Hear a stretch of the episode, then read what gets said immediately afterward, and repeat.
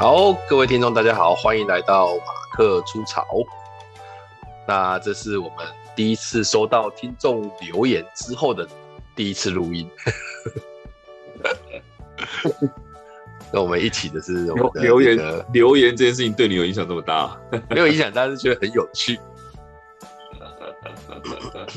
因为本来在 Apple 那边就有看到留言的啦，啊，这是第一次透过这个平台留言来的，对，哦、所以我是觉得有点有趣，因为对方要留言不像一般的，比如说脸书啊，或者是 IG 啊，或者是说 YouTube 影片要留言那么方便，他要专程连结过去留言，对他只要点连结，因为他那个要从资讯栏那边看，所以我觉得蛮有趣的。然后他会这样留，我也不知道到底是认识的还是不认识的，对吧？因为认识的可能他就直接私讯我就好了，对吧？不一定啊，或许顺手吧。顺手？那哪有办法顺手？他就是看了资讯栏以后，然后就顺便留言啊，可能是吧，我也不知道。希望是、啊、他叫低调的听众。他的名称就叫低调的听众，所以现在被点名了，是不是？如果他是低调的听众，他应该搞不好又有点可能是我们认识的。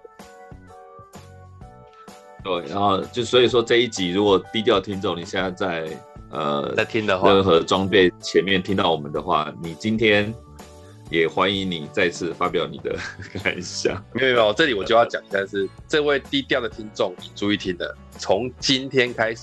就是马克出草的天字第一号，你以后留言就说我是天字第一号就好了。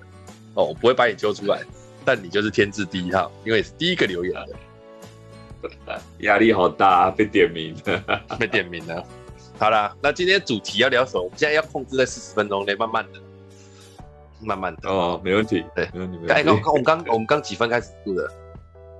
我有计时，我今天有特别计时，不用担心。你计时，所以现在按下去了。现在是2-3分钟，2分半，对嘛？2分半，嗯，2分半，好啦。那我们今天要聊的事情是这样，就是好，先说我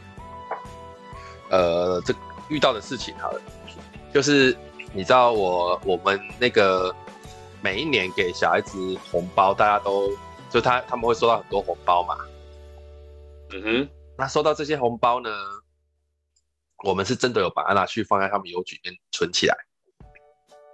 对，而且你会带着他们自己去做这件事情嘛，对不对？对。可是我们每一年都还是会让他们从红包里面拿出一些额度出来，嗯，然后去这个购买他们想要买的东西。嗯哼，对，因为也是沾沾喜气嘛，他可以去买他想要的东西。可是他们每次买都买很烂，我觉得，就是说要去金玉堂买啊。那今年比较有趣的地方是，妈妈就说一个人。拿300出来买，算多吗？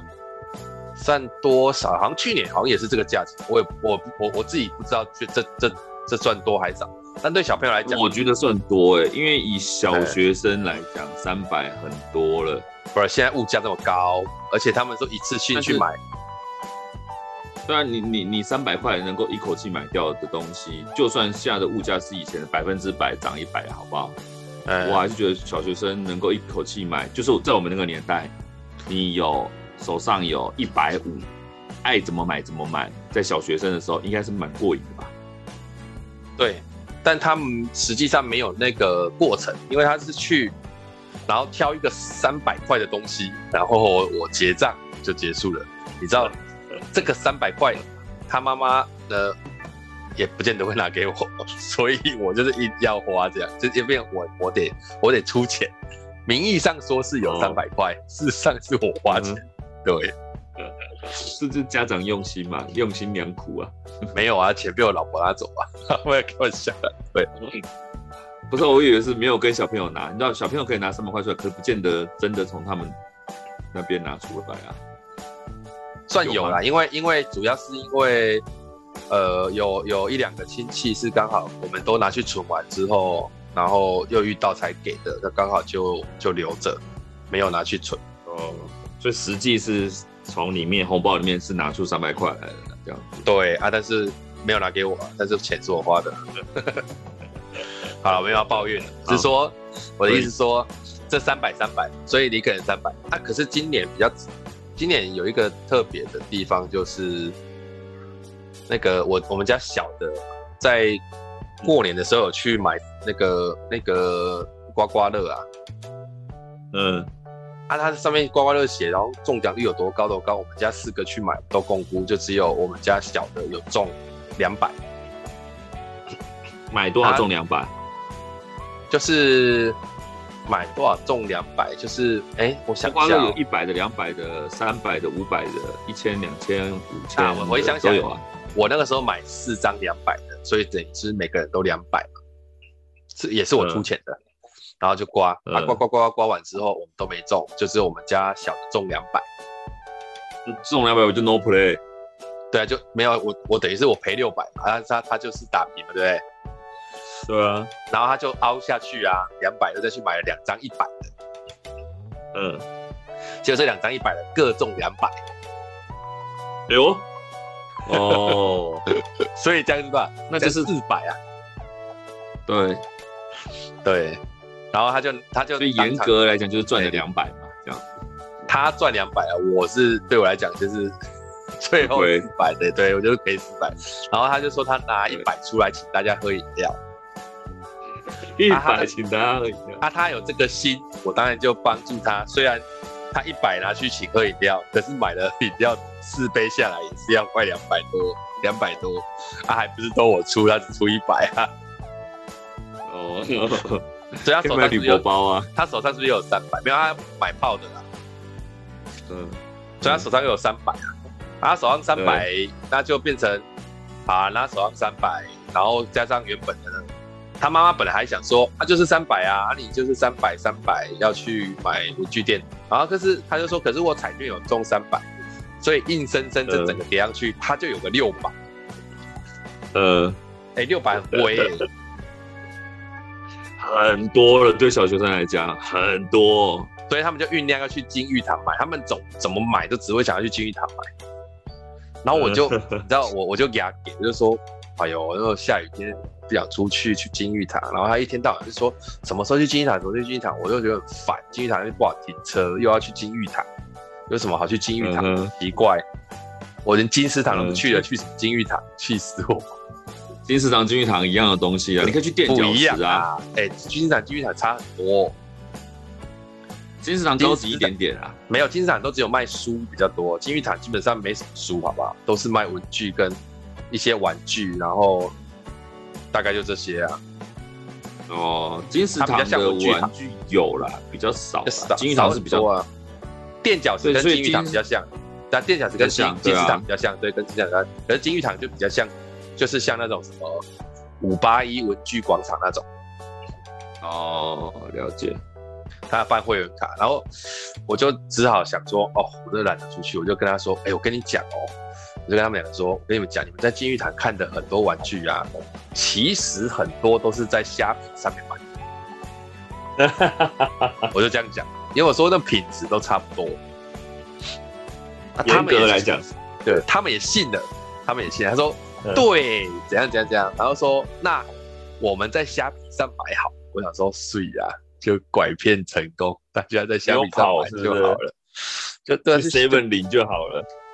就对，而且重点是，反正就现在不用出门嘛，我现在就不想出门。嗯，那就凹了啊，他就说那我要看虾皮。虾皮打开来之后，我就问他们说，那你要买什么？他说我们也不知道我要买什么。你看这种没有购物习惯，他连自己想要什么，他只知道我有600块，一个300块。对，那你猜他们最后要买什么？可是这样逛起来就很难逛啊，你关键是要怎么收啊？你很懂你超懂的，对不对？就是我就跟他说啊，你现在要逛要怎么逛啊？你现在就是也没有个名称要逛屁哦。对啊，他们就只好2个在那边洗洗簌簌在那边想说，对了，到底要买什么？然后后来就发现自己其实也没有缺啊，只要没有缺，去金玉堂会知道要买什么，是因为全部东西都在那边，你就这样看久，你就觉得那我买这个好了。可是虾皮就是这样没办法这样看，真的叫逛。哦，虾皮有个方法可以这样做，就是比如说你要买玩具或是买买文具或什么之类的，你就先搜一个关键，随便搜一个关键字，比如说跟玩具有关的啊，最近流行什么玩具，搜什么玩具。然后呢，搜到之后呢，你找一个比较可以信任的卖家，然后把那个卖家的所有商品摊开来，逛他的网络商店。哦，这好像是一个不错的做法。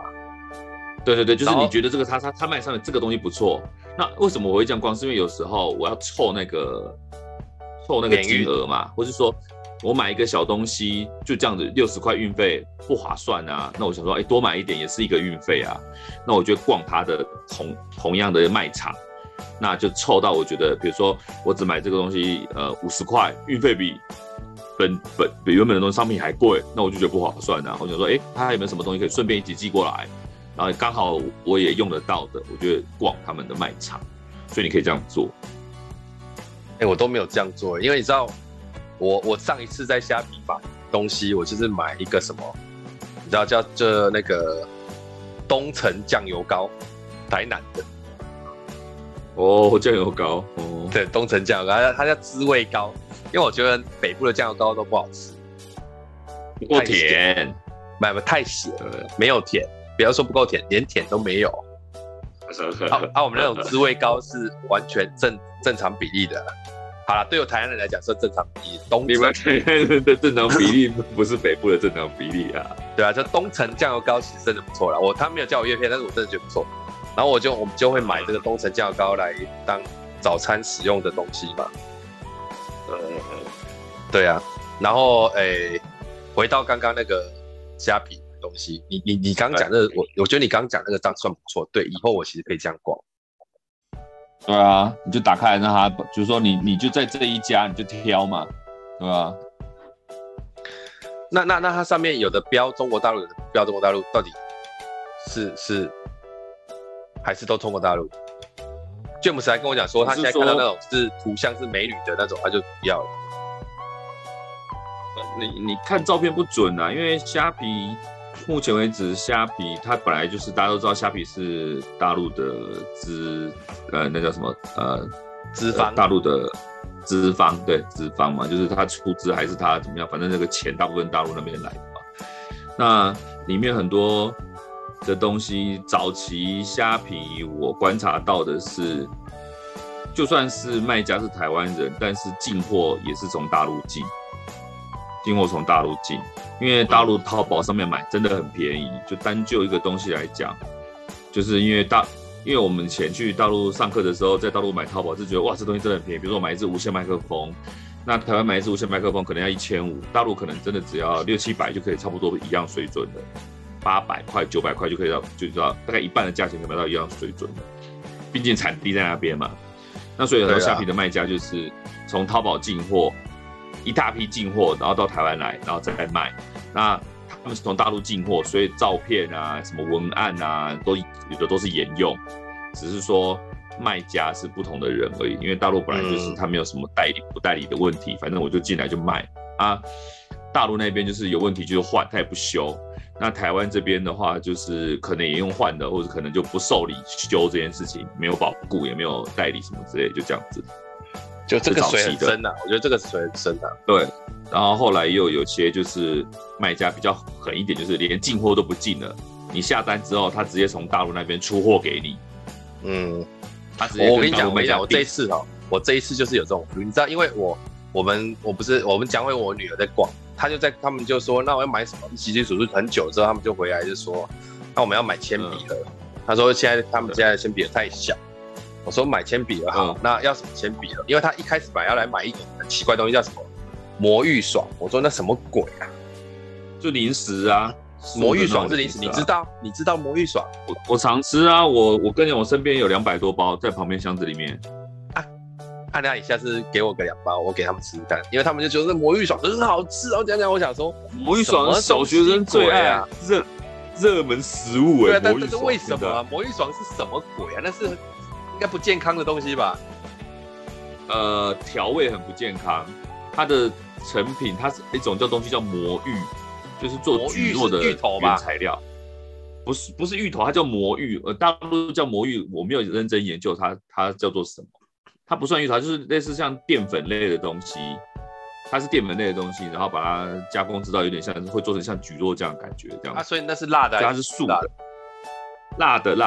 然后大陆这边统称这种辣的零食都叫辣条，就是这种辣的小零嘴都叫辣条，不是真的就是一定是那样一条一条辣辣的，它就是有一块状或什么之类的，他们都统一在叫辣条这样子。然后魔芋爽是里面最有名的，卫龙出的这样子，然后它就是看起来好恶心哦，我刚才查了一下，它就是类似像。台湾有类似的东西吗？没有吧。台湾没有，只有类似但没有这种东西。它就是像蒟蒻这样有调味，然后大陆的调味就是那个辣味是台湾都没有的这种辣味，它的那种调法麻辣的那个口感是台湾吃不太到的。啊，所以也没有那么辣。蛮辣的啊，那我那他们两个根本不会吃好不好？因为他们两个吃辣啊。他们一直跟人家跟流行，啊，他们就算原味都有点辣，都算蛮辣的。嗯，对。哦，那它的原味比那种，对了，它的原味比那种，比如说肯德基的那个辣味炸鸡还要再辣一点点。唉，所以我就跟他说不能买这种魔芋爽，我说这个不行，然后最后他们只好最后去说他们要买这个。那个铅笔盒，然后铅笔盒我想说应该可以吧，然后他又讲了一个，那我们要买流沙铅笔盒，我想说靠，这是什么鬼东西？流沙铅笔盒，流沙啊，所以里面有那种，就是我觉得流沙跟铅笔盒都在一起，我就觉得有某种程度的怪，我以前没有听过这两个东西可以放一起，你知道吗？你说。流沙包我知道，流沙铅笔盒什么神经病东西，我就说哪有这种东西？他说有，我怎样在两边喊啊，我就只好去搜寻。啊，不搜则已，一搜哦麻烦。因为它流沙铅笔盒好，我先跟你讲，流沙铅笔盒分两种，一种是啊，反正它就是有流沙的没错。那种流沙是有装饰吧，就是它有啊，是图案，是它另外加装一个流沙装置。就是你可以把它想象成它是那种铅笔盒有，外面有它有以前铅笔盒，也不能说铅笔盒，以前有那种好像夹层玻璃的那种，夹层塑胶玻璃的那种。对啊，所以里面有油跟沙嘛，所以可以。对，有那种应该说有金沙啦，看起来像金沙那种。对，彩色的沙啦。对。然后这种又有分，它是抖音的啦，就是这种又有分，流沙铅笔盒又有分有密码锁的跟没有密码锁。一个铅笔盒都搞到要有密码锁，见鬼了！不然那跟我们以前那种机关铅笔盒也是很秋啊。对，然后我就去查有那种，就查价差，其实有嘞，有些是160几块就有，啊也有80-90块，对，不是80-90块，800-900块。我去 Momo 查就要800多块。那应该是有牌子的，有保护或什么之类的吧？我不知道，但 Momo 这种一下去就750，啊，你去看那个上面就100-200，很难不买那个这个虾皮。啊，我那时候就一直找啊，有什么台南安平来的啦，中国大陆台北市中山区啦，什么鬼？这样一直找。哦，我顺便跟你还有讲一个第三个类型的卖家，现在虾皮的第三个类型的卖家是直接是大陆人。就是出货地，他就摆明了在中国大陆。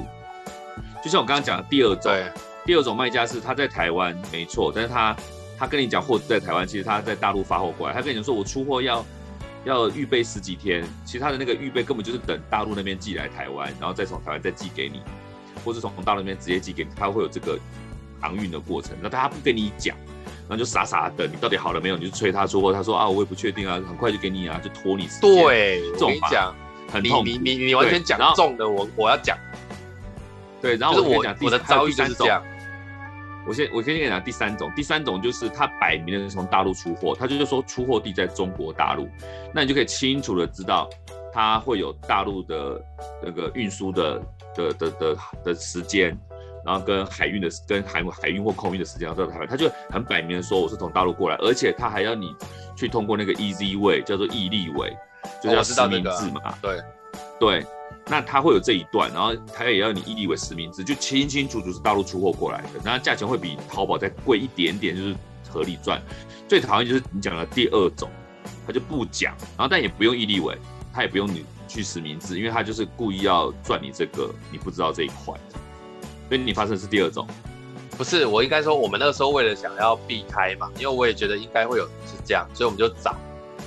你知道我跟我女儿找多，就花时间这样一起找，终于看到有一家，他呢写1月26到2月7号是休假日，2月8号正式上班，就跟我们台湾的休假是一样的。好，然后再来上面又标什么台北市什么区。然后那个关于卖场全部都是简体，把全部都繁体的。然后他还写，台湾、香港均有仓库直发，最迟7天内送达水水手上。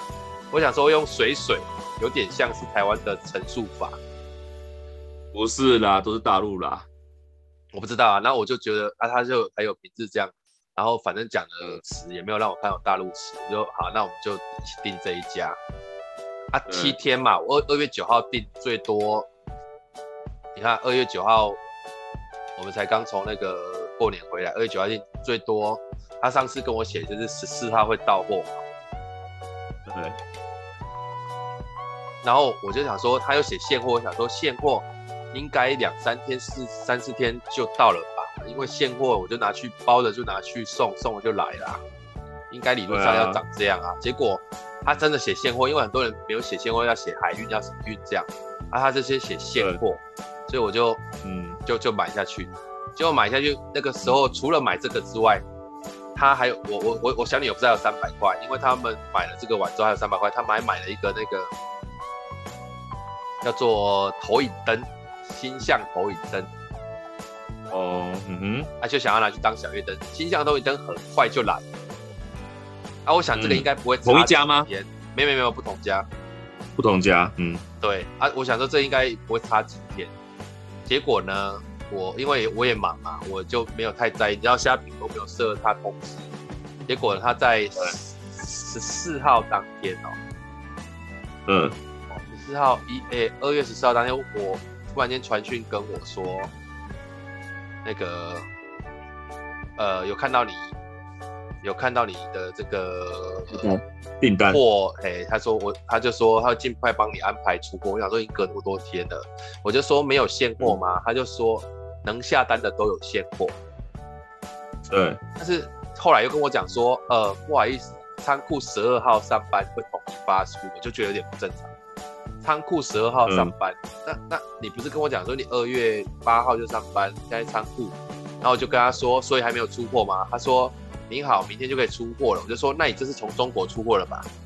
他说他又不回我，他又说，春节挤压单，仓库12号才上班。我就说，台湾仓库最好12号才上班，你骗谁？早就上班很久。我说是现货吗？他说哦，对，这个需要从大陆发过来。我说啊，你上面写你的仓库是台湾跟香港，现在又说大陆深圳是，现在是在讲什么？我说你这是现货，他说的确是现货的，只是仓库上班晚，现货在大陆啊。跟我想说，妈的，这很贱。现货在大陆啊，现货不是在台湾啊，这样子。然后他还跟我说，明天发货后7天肯定可以到的。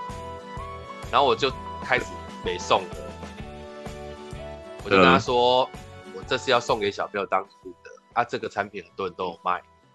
我是在虾皮上面挑很久，然后才看到你这里写现货，我才下单。啊，现货一般3天内都嘛收得到，那小孩子当然期待3天内收单，但没有。啊，你上面有写最晚2月14，现在你2月14跟我说你要延后，然后我就跟他说，那现在又说明天发货或者7天后要到，所以2月9号买就快1个月才会收到。我说你觉得这样对我来讲合理吗？他跟我说，很抱歉对你刚才的困扰。我说我承担的失信啊，我承担的小孩子承担的失望，你要怎么回应？你就这样子。然后他就说是我们没有控制好时间，给你带困扰非常棒，就很能感。然后我就有点没送，跟他说好吧，那我现在只接受2个方向，一个就延期，一个可以延期，可是我评价不会高啊。第二个就是订单取消。就他就补了一句很奇怪，他说：“那因为什么困扰怎样？不然我个人替你补偿50块，你看可以吗？”我想说为什么公司的东西这样，然后你变成说个人偿我50块，讲什么鬼？我就跟他说，而且他怎么补偿？对，我就说这件事不是你个人的问题，我绝对不是这样。他说他已经上报公司的这样，反正这样我就算了，然后我就知道按延后，然后又再问他，你2月15号的来，我又问他有没有出货，他又说，什么已经发出来，我说那已经发出来，为什么在下面上给我转换成已出货，还是在等待出货中？对，他就说哦，因为要空运，要怎样，要什么。我都一直跟进这样，然后终于到今天，他打说订单已经到了。你看，今天2月19，我2月9号买的，就很不爽。10天，对。然后我去取件回来之后，发现你知道吗？他就说叫我发卡号给他，他要50块转给我。我一拿回来一看，一个是错的。你看我。一个花色是完全错的，然后我就跟他说错了，他说拍照来看看，我就拍过去，我说这是哪吒不是海底世界，我买的是樱花雨跟海底世界，然后他居然回了我一句，看到了，那你看看小孩子喜欢吗？不然来换也很麻烦。对啊，但我就很不爽，就是不喜欢啊，我就跟他说，你买了香蕉来的西瓜，然后要看喜不喜欢，是这个意思吗？我就这样跟他讲。我说你这样换如果很麻烦，当然是你要处理。他说肯定处理，但是现在征求你的意见。我说你跟我说来换很麻烦，你是在威胁我，叫我不要弄嘛。他说那我补偿，一起补偿你100块，这样可以吗？我真的有点火我就跟他说我不同意啊。他说啊，那你这样换的话，一来一往肯定要花不少时间。我就跟他说，对。花不少时间是一定会的啊，但是花这些你要补偿我才合理啊！这所有事情难道有一丁点原因是我造成的吗？然后他说：“那如果不换，你觉得补偿你多少才可以？”我说：“1，我认为应该要拿到我的；第2个，这不是我的，你们自己想办法来拿；第3，补偿因为换货所造成的时间损失。”然后我就说：“你这样一直叫我不要换货，你是没有这个货是不是？”他打了一句让我超火的话，他说有，我们有货，只是嫌麻烦。他跟我说嫌麻烦，你知道客服跟我说嫌麻烦，我整个都快要爆了。合理。所以他现在是因为我钱付了，所以他因为我去超商已经领货了，然后钱出去了，他现在态度整个180度转变。然后我后来我就说，他就说好啦，非常抱歉给你发错货。不是不想换，但换的时间太多了。如果你同意的话，我补偿到150可以吗？我就因为你现在没有，我跟你讲，我就说，我把这笔账给你算算，我寄回去的运费大概要快100，啊，你再寄来也要100。那假设这2个损失你本来就要担负了，你就要先付我200了，你就要再多花200。然后呢，你又要补偿我等待的时间，假设是150，再加上你一开始跟我说要补的50。这样加起来是400了。我说你本来应该要多花400块，啊，你现在跟我说150，你觉得我会不同意吗？我这样算完，他火了我这样算完，他火了，他整个火了说，我说给你补偿150，你的意思要补偿400，那你觉得合理吗？我说，啊，你觉得呢？你觉得不合理？那你知道我为什么这样算吗？他就说你买的东西才500多，我一个工作人员也觉得我会接受吗？我说我没有你接受，你公司要对啊。他说你东西不退回来，我是不会把钱退给你。我说可是我要花运费。他说运费本来就在你自己出的。我就我做错什么？为什么会花运费啊？对。后来我们这整个就是没送到啊。我后来就跟他说啊，算了啦，我知道了啦。你现在反正就钱就已经我这边还没有，我当然还没有按那个啦，我还没有按完成订单。但也没有用，基本上没有用。对，基本上没有用。对啊，就钱我已经付出去了。那时间一到还是会拨款。对啊，时间一到还是会过去啊。对啊，我觉得这个然后他就一直怪罪春节，我就跟他说，春节都已经过多久了，到底在讲什么？然后他就都不回我。后来我就没送了，好吧，我就把我的那个银行账户拨给他，然后叫他汇钱来。他汇钱倒是挺爽快的，一下就汇150。就这样啊，所以我就觉得这种真的很不爽，你知道我整个从头到尾就很不爽，就觉得他前面装跟孙子一样，还有你前一副马上就不一样了。这种是不是我应该给他差评？你是我是不是应该给他差评，然后把里面的东西写清楚？你当初我觉得两边都有问题吧，因为其实我觉得你不用再跟他沟通那么多了，因为就我听起来的感觉就是，因为我在虾皮上面 也算购物蛮多了这样子，资深买家。我去年在虾皮大概花了2万多块吧，总金额在虾皮大概花了2万多块，然后。这个很明显，卖家应该是大陆人的、啊，不是台湾人的、啊。所以他是大陆人，因为他的后面他跟我沟通的口吻全部都是大陆的、啊，也打简字。对，就是大陆在虾皮成立账号，然后买卖这样子嘛，然后直接寄过来嘛。他所以大陆人的购物，他伪装吗？他没有，他不用，他不需要伪装成台湾人啊，他就是卖家、啊。不是啊，可是他的那个在地不是写中国大陆人，他写的是台湾啊。对，他就故意啊，因为他知道有些人不想等那个时间，他们就会故意说哦，货在台湾啊，或是有现货啊之类的。那什么货在台湾这种东西，听听就好了，因为很多卖家所谓的货在台湾是曾经货在台湾，现在没货了，我要重订，他也可以这种说法。就什么都有就对了。对啊，有现货呢，啊，现货在大陆啊，哎，不是在台湾。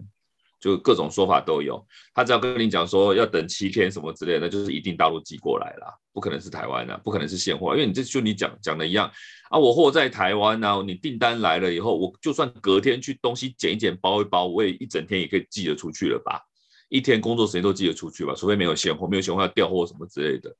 对啊，那、你没有现货，你做什么买卖？说真的，台湾卖家没有这样子的，而且2天就到了、啊，就是我订东城都2天就到了。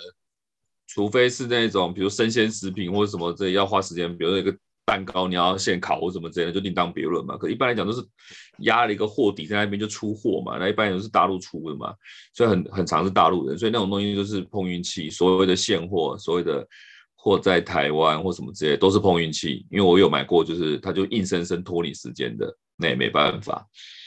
然后，所以我觉得他是大陆人。那大陆人上次我跟你分享，就是大陆人的那个。思路就是这样子，他没有什么换货不换货，有的卖家很大做很大的金额又不高的，他就不基本上不换的，因为他们那个买就是运过来运过去要等时间什么之类，他们都有时候他不太处理这种事情的，他就说，比如你少寄什么，他就说你少寄什么了之类，你就跟他讲，然后他就说那我不寄给你，他就不寄过来了，他也不会去太计较，你就拍个照片给他看，他就真的少了，你就算拿掉再拍个照片给他看，他也没有办法咬定是你拿起来拍照嘛。那就跟他说你缺了就缺了，他基本上大陆他卖家卖这么多东西，这1-2单零星的这种状况，他们是不会太讲究，就直接处理掉就算。他们所谓的客后服务，大部分就是你大概有什么要求，只要金额不是太夸张的，然后真的是有几率发生的，他就直接补新的给你了。我之前也是买过那个电子吊秤称行李的，结果拿来之后就是。有一点状况，不是很灵敏，我就说这个东西怪怪的，然后他就说，那拍个照片给我看看，我就拍给他看，说不会显示什么之类的，他就说那可以，我说那怎么办？他说那我换一个给你，我补寄一个给你这样子，那我说旧的要寄给你吗？他说不用寄过来我也没有用啊，就不要了，就把它丢了。可是他这个换拿错货给我，他要我寄回去。就是因为我觉得你当初的态度就是跟他讨论这件事情，寄来寄去或什么之类的。其实如果你像我这样已经习惯了，我就说啊你寄错了，请你补一个给我或什么之类的这样子。就你要怎么处理，是不是要补寄还是要退款就好了。补寄或退款是他们常用的手法。可是退款都是补寄或退款，他还是要我寄回去啊。他就一直这样跟我讲。对，那你要寄回去的话，那你就说运费你要付啊或什么之类的，那我就寄啊。他就不用付运费啊，就这样子。那你就说，那好啊，这是你们造成的，那我就如实的在评价上面做呈现就好啦。我都这样、啊哦，就这样就结束了，就结束了。就你也不要跟他鸡毛那么多，因为基本上像这样的客人，他们应该不常碰到，就跟你啰嗦一大堆，然后说啊时间的损失啊，来回的运费啊，跟你算一大堆的，基本上他们都不想处理你。因为我后来去看那个一星的都是这样的。他的一心都是这个原因造成的。对，所以后来我买东西参考的标准就是我去看负评，不管你再多的正评我都不看，我只看负评。只要有一两个这种负评说啊那个货不处理啊，有问题啊，寄错啊，然后什么寄来就坏掉啊什么之类的，只要有一两个这种的，我就选择回避，反正有别家可以挑，就这样子。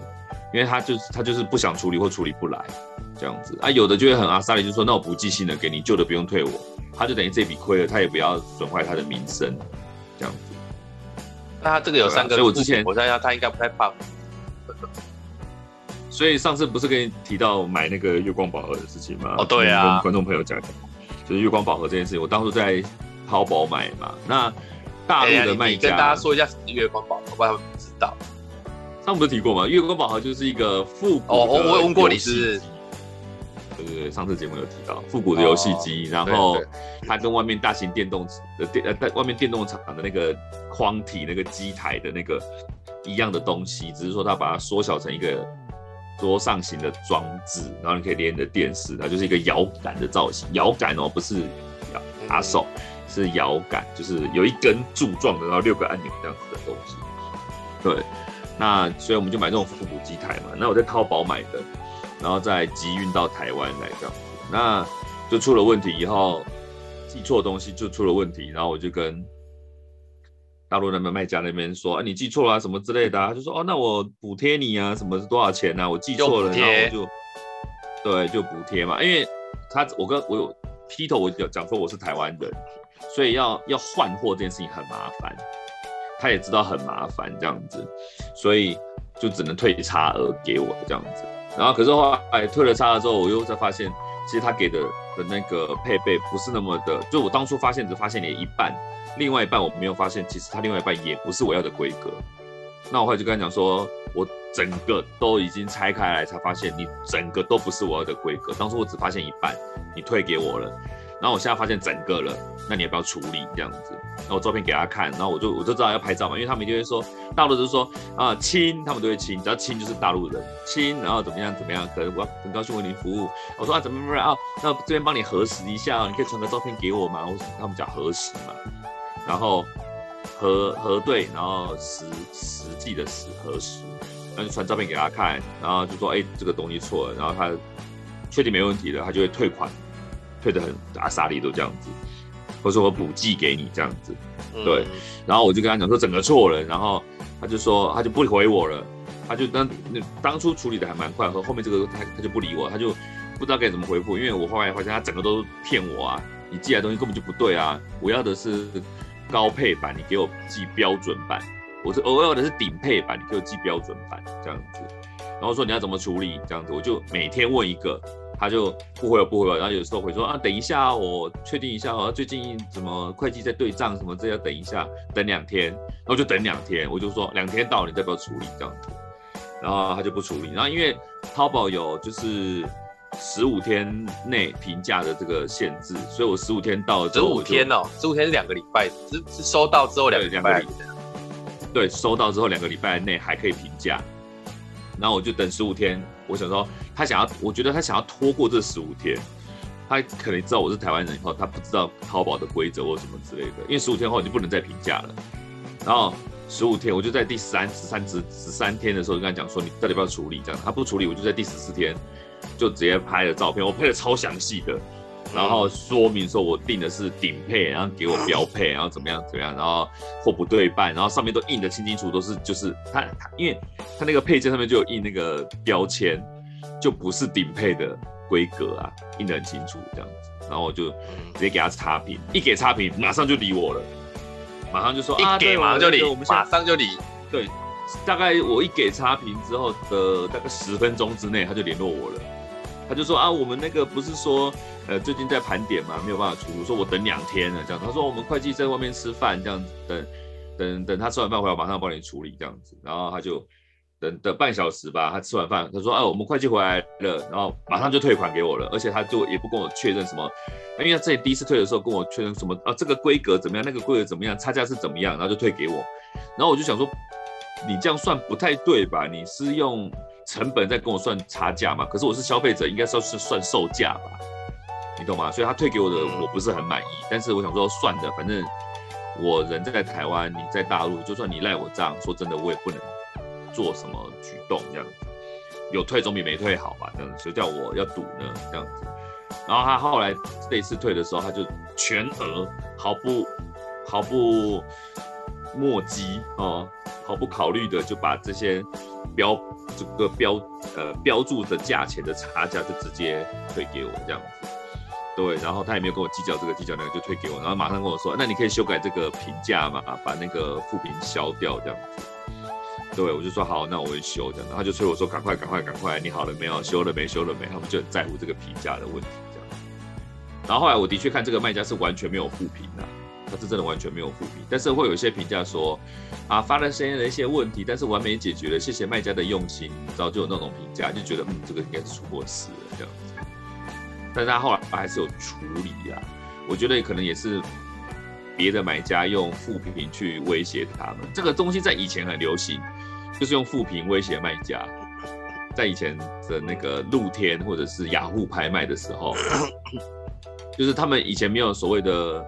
就是你知道虾皮可以在购买页面上直接联络卖家，它会有类似像 LINE 的那种通讯软体的界面。嗯，好像吧，你有吧？哪一种？你用虾皮跟卖家联络，就是聊天那种啊？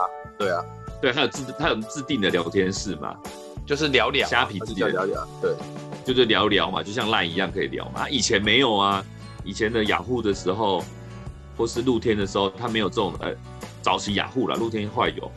早期雅虎没有这种机制，就是那种比较像对雅虎比较像留言板，或是对你要留言板发问，然后他会一来一回这样子，他没有办法像赖这样私聊、传照片什么之类这样子。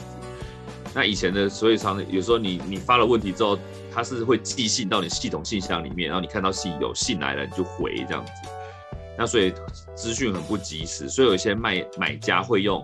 评价买到之后，他用评价给他中评，或是给他不高的星星，说这个东西不怎么样，然后他们卖家就赶快处理这样子，然后再修改什么之类的。所以有些卖家会说啊，你用评价来沟通这件事情，我们是不接受的，这样子就一律就会就是打入黑名单或什么之类的。就很多卖家会在意评价这件事情嘛，就是因为你还没有复评的时候，你会有些洁癖嘛，这样子啊。可是这种感觉就是你一旦有黑历史之后，你好像也不差这一两篇了，所以你今天碰到的，搞不好他也不在乎你，真的给他复评吧？我也不知道因为我们以前在拍卖的时候，会有那个买家跟卖家会在评论里面对话，你知道吗？就是买家会说啊，这个卖家不负责任啊，什么什么之类的、啊，然后卖家就说我有处理啊，是你们故意要刁难我啊，可能是同业竞争吧，这样你害我也没有必要吧，然后就在评论里面对话，以前很精彩啊。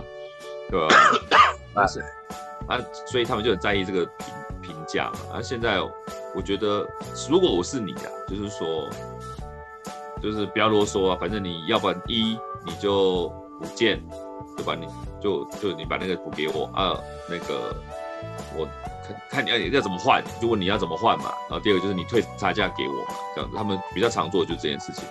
那通常他们是不换的啦，就直接寄给你就好了，寄新的给你，然后旧的也不退了啦。要退去哪里？就算他要退的话，退去哪里？然后他说给我住址。对啊，你要退去哪里？你退到你深圳的工厂吗？还是退到哪里？退到你义乌吗？还是什么鬼的？因为义乌出文具很多啊，你要我退到义乌去吗？说实在他不会拿啦，除非他台湾有那个真的有仓库，那就退到仓库去。对啊，大部分都没有的。对啊。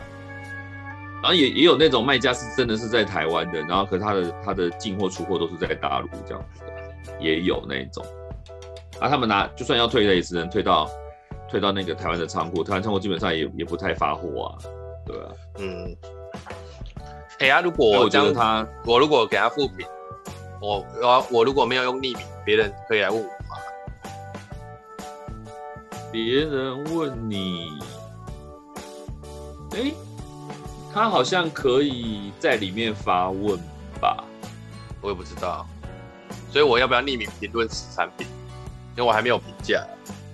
但评论都是匿名评论啊。哦，他可以选择不要匿名，但是你匿不匿名没有差。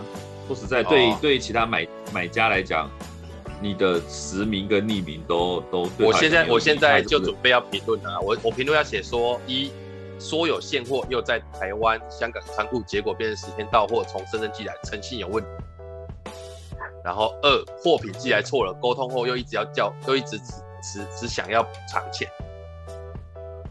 三，告诉我错的货品要寄回，买家自己要付运费。然后四，我知道留复评完之后，卖家一定会用片面的过程来回复。有兴趣的话，可以写信到我的 email， 我就留 email。来问我，我会有完整的通讯记录给你。这样，我觉得没有必要真的啊，反正要直接留你信箱啊，你不怕人家炸你吗？如果那个箱我没有在用啊，但是还是会有人炸那个信箱啊，你懂吗？炸那箱没差，那个是没有在用的信箱。可是我是觉得没有意义啦，就是人家要问你这个，其实消费纠纷这件事情各说各话，人家也没有。为了一个铅笔盒发信跟你说啊，我想买这个铅笔盒，你可以告诉我这个卖家不好吗？啊，我就换一家就好了。对，我换一家买就好了。卖的人那么多，我还要做功课这么辛苦问你，就那我跟问卖家还不是两样，意思一样。啊，他可以来问他也没办法问。哦，对了，是，对他只要换一家就好了。然后第二件事情是，我觉得你 PO 那么多，很少人会仔细看。没关系啊，反正都 PO 了 ，PO 就 PO。不是我说你 PO 一大篇这件事情，在评价上面它不会一次展开那么宽，所以有些买家不会去细心展开这些你讲话的内容。如果他看到他有兴趣，他会展开；可是没有兴趣的话，就扫过。所以我觉得你应该更精简的句子。哦，就是对，那他们一眼就可以看清楚到底发生什么事情了，一眼就看得出。或者说，我可以这样的，我觉得说。我或许说，要不然就是你想打这么详细，可以你西发做嘛？但我也会做，就打这么详细。但是我会把最精简的句子打到最上面2列，然后要详细的在底下一大栏详细。他们展开可以看到详细，但是上面2列是精准的句子。比如说，买家说现货在台湾，其实在大陆，然后发货很久，又等了很久，而且寄来的时候东西又错了。沟通过程中，然后卖家诚意不足，造成时间上的浪费，这样就好了。就是你看到这些句子，人家会觉得说跟这家买有风险，那我换一家，对我换一家就好。你只要做到这件事情，你就爽了。哎，你也没有说谎，你就说我跟他买了之后，他做了一些事情让我造成时间跟精神上面的耗损，然后他也没有很有诚意的在处理，我觉得这样就好了，这样就够让卖家痛了。为什么？因为很多人要买的时候看到这些句子。如果是你会觉得说，那我要去详细研究吗？我连展开都不展开，我直接下一家就好了。对对，有道理。对啊，所以你只要留这种句子就够爽啦。就说跟他买有什么样的情况，简短说，然后很麻烦，浪费时间，然后又要退又要干嘛，麻烦这样子就好了。大家就觉得说，这个卖家会寄错东西，然后要处理很麻烦，处理诚意不够，就够痛了。对啊，就够痛了。真麻烦，他就会在密你，说我他密我也不要理他了，那你可以有时间就跟他啰嗦就好了。没有，因为我虾米牌平常就很少开啊，但我下次开搞不好2个礼拜后，他密我也没有用啊。哦，对啊，我觉得没有必要理啦。哎呀，这东西买卖这么多人在做，说真的就，搞不好他也不会在乎，也不一定。你看他复评，我觉得有可能他，因为我看他复评也有3个啊。对啊，而且是1星的，1星应该很差。好了，那再看看。1星是最差，而且他在复评后面有解释吗？有啊，他都有解释啊，他都有解释是不是？会啊，他就是都会解释，所以我才会想要留一句说，我知道卖家等一下一定会解释，我已经没有办法再解释了，看你相信谁。所以说你这一大趴应该放在下面。然后那个上面就是，比如说，就是因为那个评价会压缩嘛，大概出现2列嘛，或什么之类的。你在那2列就把这件事情讲清楚，我觉得就够痛了。哎，真的是下面，下面再解释就好了。不过这个在虾皮上面买本来就是这样子啊，不要说虾皮。我是没有到很生气，我只是觉得就是很有趣的地方是，这真的是如果我在Momo买，早就已经都在使用什么，可是价钱就真的就差这么多。我跟你说，我有一个朋友，他装潢的东西很多，直接从淘宝买。嗯，他说差很多哎、欸。对啊，差很多啊。他、啊、品质他也是都说，但是我说这也是运气很难讲。哎，其实品质差不多，因为现在台湾很多的东西，不要说装潢或是书具，就食衣住行，我觉得都有啦。就是台湾现在。因为大陆毕竟量大嘛，然后很多都是它世界工厂嘛，所以它东西就价钱可以压得很低。不是说他们东西真的有蛮烂，我是真的在大陆买过还不错的东西，比如说我买无线麦克风，对我用的就，而且它的品牌叫山水，还以前还算蛮有名的，可能那个企业可能这个牌子被大陆买断了或什么之类，我不知道。然后，但是我用到它的商品是的确不错的，可是在台湾买。就买不到，或者是说台湾要买到这样品质开用的麦克风，价钱会贵，可能贵个50%多一半的价钱出来这样。那的确是可以用，而且还不错这样子。那也有很烂的，但是那就真的是很便宜的。那现在我觉得台湾很多东西，食衣住行吧，都被淘宝货占满了，很正常啊。那有些人就是。看准你不会去淘宝买东西，他在淘宝买来，然后再卖你，他赚那个差价。我像刚刚讲的魔芋爽，你在台湾买到魔芋爽，大概一包5块到7块都有人卖，一小包10几克，5块到7块。你知道这种东西在淘宝买一包多少钱吗？2块钱，2块钱就大概2块台币，2块到2块半之间。但你要买多少才有办法运来？运不来啊，太贵了。你如果是要在淘宝买运到台湾来，食品是没有办法直接运过来，要几个人要集运，然后集运吃的。那不然台湾的魔芋爽在哪？就是可能他们有管道吧，一次运超多来。对，有可能。然后这个东西我没有认识的人可以问，就是他们到底怎么样弄来的。但是他们普遍这种东西就是价钱就是2倍。因为我淘宝有在用，虾皮有在用，用的很习惯，说他怎么收都收得到一模一样的商品，我甚至可以找到一模一样的照片。但是价钱就是大陆只要淘宝就是一半的价格，虾皮买就是2倍的价格。嗯，但你要自己去进那些空运、海运啊的费用加起来，其实也差不多，而且人家还要赚。所以如果你可以自己从大陆进，或者你就算比如说我们现在去大陆上课，然后提回来嘛，就是你在行李箱里面，像这种素的吃的是可以的啦，素它是。因为魔芋，我刚查一下魔芋就是蒟蒻啦。哦，对，那它的造型就是像一颗芋头一样磨成粉，然后做成相关的产品嘛。那是带得回来的，因为它不是肉，它是素食这样子。我觉得差不多，人家要赚嘛。但是我觉得你要赚，有些卖家就是赚的很不诚实啊，说自己怎么样，然后拖时间，然后说要等什么仓库什么之类的啊，你们就大陆运过来的吗？所以后来我就直接找那种出货地区在中国大陆，摆明的讲在中国大陆的，那我就知道我要等，那我能等我就等，你不要骗我说现货。那你骗我说现货，要是我急着要用呢？比如说我买了一些材料，我上课要用到的，那来不及啊，一定来不及的啊。对啊，对我估一个礼拜，结果你给我超过1个礼拜，那我课都被你拖到。我是10天呢、欸。10天我就觉得、很烦，对，那哎，好了，这个也就是一次经验了，因为我以前在淘宝买东西，不是在淘宝，在虾皮买东西的经验，确实是没有这么多，对，现在感觉起来就是生态有点不太一样了，就跟以前我们在网络上面买东西比较单纯，所以 PC Home 跟 Momo 反而单纯的多，就是台湾买那就很单纯，今天订明天到啊，快，对，就很单纯。讲到 PC Home 最后时间，我们下54分了，最后跟大家分享 PC Home 这件事情。PC Home 24小时都是我们两个很爱买 ，Momo PC Home 24小时都是常有的，但是这一次我买 PC Home 就是我爸生日，我爸是刚生日不久嘛，然后。我买了一个 Panasonic 的那个电弧刀给我爸这样子，然后我就想说，哦，反正因为那个时候时间还算快到了，我就赶快订。订了之后我就算准我爸生日，我们礼拜天要聚餐嘛，然后我想说，我现在我是礼拜5订，那礼拜6到，那就刚刚好。然后礼拜天去吃饭，所以可以给他这样子。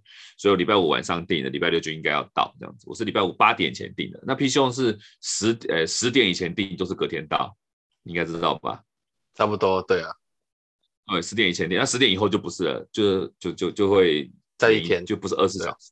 对，就他就工作，因为你10点以后没人处理嘛，所以我就8点订，然后想说8点订，那就是前一天隔天礼拜六就一定会到啊，那礼拜天我就可以送了，就刚刚好。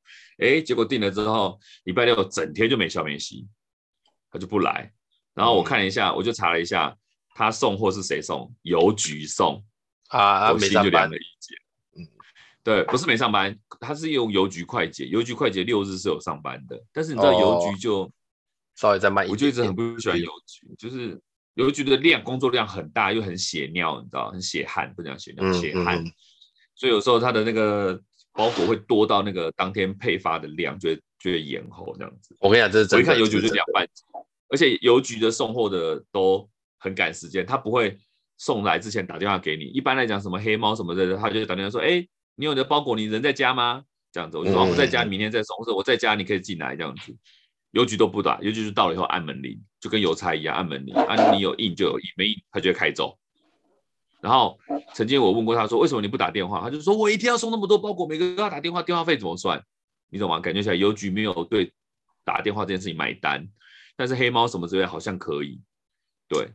然后，所以我就看到邮局就凉一截了。然后结果礼拜六真的一直到晚上，我就查快捷到底最晚还会几点送？有人说晚上9点还有收到过，我心想，因为一般来讲邮差大概5、6点可能就不送了吧。我想过了5点还没来，是不是没希望？我就查，他说9点以前来，我就想说我8点订的，那24小时，也就是说晚上8点应该要到喽。我就等到9点了，还是没来，我就上 PC 用说，超过时间了。就 PC 用有那个补偿机制嘛？你知道他补偿了什么？你知道吗？补偿什么？花鼠？不是，补偿了100块点数。哦，100块的那个累积点数，100块累积点数可以抵消费，但是只能抵商品的 20%， 也就是说你要把100块用完，你要买500块的东西才能抵100块，如果买200块的东西只能抵40块，所以就说这什么奇怪的补偿啊？它就超过24小时嘛，这样子，所以 P 兄偶尔也会退水，没有 P 兄在疫情的时候是被吐槽到爆炸。因为量太大了，不过 P 兄真的是的确很过瘾啊，而且他也没有什么，但相对 Momo 就基本上没有吐锤的几率很少，送很快，可能因为 P 兄做太大了吧，比 Momo 没有 P 兄他被诟病，可能你可以上网查很多 P 兄被诟病的原因，他只有买3C OK， 其他东西就难说，不一定哦，对哦，大概是这样。好啦，今天就是靠北这个买东西的不爽，对。虾皮的经验谈，这也是，我觉得应该蛮多人会买虾皮啦，但是可能各种情况都有这样子。因为像我这么菜的人比较少。那看一下评价啦，就 我重点整理几个，第一个就是现货不一定是真的，第二个就是那个什么出货地哦，也不一定是真的。对，就也不一定是在台湾，对，也不一定是台湾。然后如果能挑，就直接挑他是在中国大陆的啊，那个就比较清楚一点，就是要等这样子。然后卖家也不一定是台湾人这样子哦。然后呢，这个多比较啦。然后顺便就是，如果可以的话，看一下评价哦。如果有负评的，就不要冒险了，除非你很喜欢那个商品，人家要独卖，那就算了，就赌一下。如果有负评的话，哦，就干脆换一家，可能比较。省事，对，没错，买到教训哦。我们还要买星光投影灯。对啊，你那个不同卖家卖的，有时候它真的蛮快的啊，是真的，对，有快有慢，就是差啊。顺便，这真是赌博。顺便跟大家分享，如果你没有买过淘宝的人的话，说真的，大陆的淘宝真的是很好买，而且很好用。大陆那么大。